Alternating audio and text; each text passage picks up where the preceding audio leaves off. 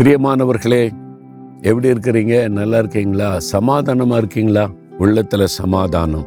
நிரம்பி வழிகிற மாதிரி எப்பவும் நான் சமாதானமாக இருக்கிறேன்னு சொல்ல முடியுமா? அதான் ஆண்டவர் கொடுக்கிற மிகப்பெரிய ஆசிர்வாதம். அதுக்கு பேர் தேவ சமாதானம். டிவைன் பீஸ் தெய்வீக சமாதானம். உலகம் கொடுக்கிற பிரகாரம் நான் கொடுப்பதில்லை. என்னுடைய சமாதானத்தை உங்களுக்கு தருகிறேன் இயேசு சொல்லியிருக்கிறார்ல அதான் தேவ சமாதானம். நம்மை சுற்றில் என்ன நடந்தாலும் நம்முடைய வாழ்க்கையில் எத்தனை விதமான போராட்டங்கள் வந்தாலும் அந்த உள்ளத்தின் ஆழத்தில் இருக்கிற சமாதானம் மாத்திரம் பாதிக்கப்படவே பாதிக்கப்படாது. அந்த உள்ளுக்குள்ளே எப்போ ஒரு அமைதி ஒரு ஆத்ம அமைதி இருந்து கொண்டே இருக்கும். அந்த தேவ சமாதானம் உங்கள் வாழ்க்கையில் நிறைவாக இருக்கணும் அப்படின்னு ஆண்டவர் விரும்புகிறார். அதுக்கு என்ன பண்ணணும்? நூற்றி பத்தொன்பதாம் சங்கீதம் நூற்றி அறுபத்தைந்தாவது வசனத்தில் ஒரு பக்தன் தன் அனுபவத்தை வைத்து சொல்லுகிறார் ஆண்டவரே உம்முடைய வேதத்தை நேசிக்கிறவர்களுக்கு மிகுந்த சமாதானம் உண்டு. சாதாரண சமாதானம் இல்லை மிகுந்த சமாதானம். யோசித்து பாருங்க மிகுந்த சமாதானம் அப்படியே உள்ளத்தில் நிரம்பி நிரம்பி வழிகிற சமாதானம். அப்படி இருக்கிறவங்களுக்கு உள்ளத்தில் சமாதானம் இருக்குதா? சிலர் காலையில் எழும்பும் போதே முறுமுறுத்துக்கிட்டு என்ன வாழ்க்கை? என்ன காரியம்? என்ன விஷயம்? ராத்திரி வரைக்கும் இப்படியே தான் இருக்கிற ஒரு சமாதானமாக சந்தோஷமாக காணப்படவே மாட்டாங்க. சமாதானம் நிறைவாக இருக்குன்னு என்ன பண்ணணும் கர்த்தருடைய வேதம். இந்த வேதத்தை நேசிக்கணும் வாசிக்கணும் தியானிக்கணும். என்னுடைய உறவினர் ஒருவர் அவங்க கிறிஸ்தவர் அல்லாதவங்க இயேசுவை தன் வாழ்க்கையில் ஏற்றுக்கொண்டாங்க. அவங்க இயேசுவை ஏற்றுக்கொண்டு ஜெபிக்கிறத பார்த்த கணவருக்கு பயங்கர கோபம். அவர் கிறிஸ்தவர் அல்லாதவர் ரொம்ப வைராக்கியம் உள்ளவர். மனைவி ரொம்ப ஸ்ட்ரிக்டா இங்கே பைபிள் இருக்கக்கூடாது ஜெபமும் இருக்கக்கூடாது என்று சொல்லிவிட்டார். அவங்களால எங்கேயுமே போக முடியாது. எந்த சர்ச்சுக்கும் போனதில்லை கிறிஸ்துவ கூட்டத்துக்கு போனதில்லை ஒரு ஊழியரை சந்தித்து ஜெபிக்க முடியாது.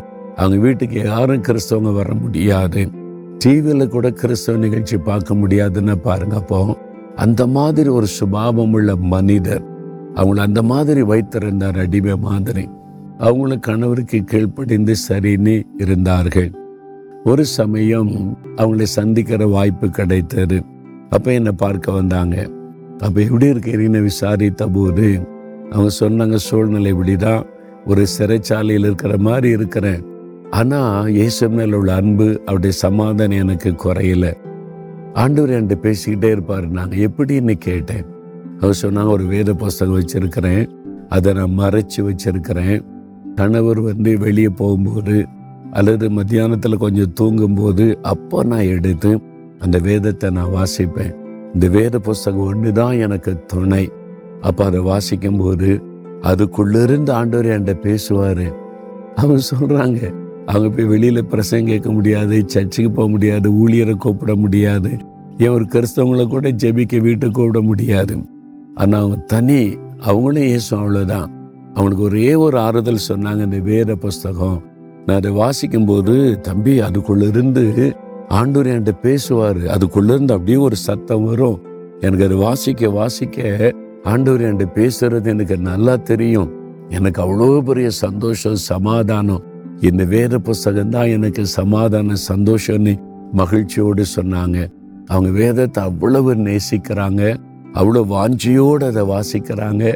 அதிலிருந்து ஆண்டவர் பேசுகிறதை அவங்க வாழ்க்கையில் அனுபவமாக கொண்டுட்டாங்க. அதுதான் எனக்கு ஒரு பெரிய பலன் சொன்னாங்க. பாருங்க கத்தருடைய வேதத்தை நேசிக்கிறவர்களுக்கு மிகுந்த சமாதானம்.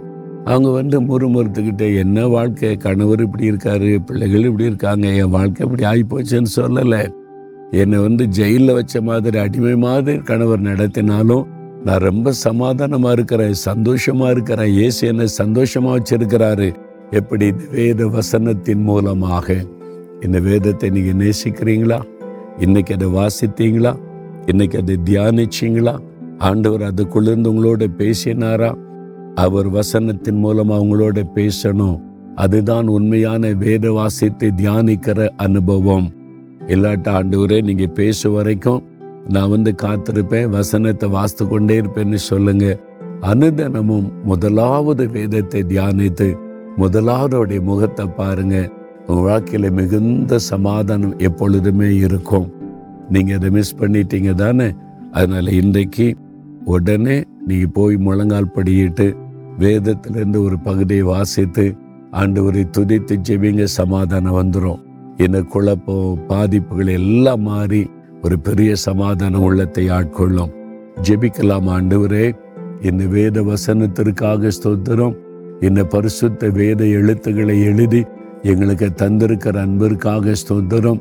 நான் இதை நேசிக்கணும் இதை வாசிக்கணும் இதை விசுவாசிக்கணும் இதன்படி வாழணும். அதற்காக நான் ஒப்பு கொடுக்கிறேன் என்னோடு இதுக்குள்ளிருந்து பேசுங்க.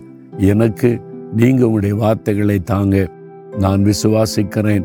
எனக்கு பூரண சமாதானம் மிகுந்த சமாதானத்தை நீ தருகிறதற்காய் ஸ்தோத்திரம் ஸ்தோத்திரம். இயேசுவின் நாமத்தில் ஜெபிக்கிறேன் பிதாவே. ஆமேன் ஆமேன்.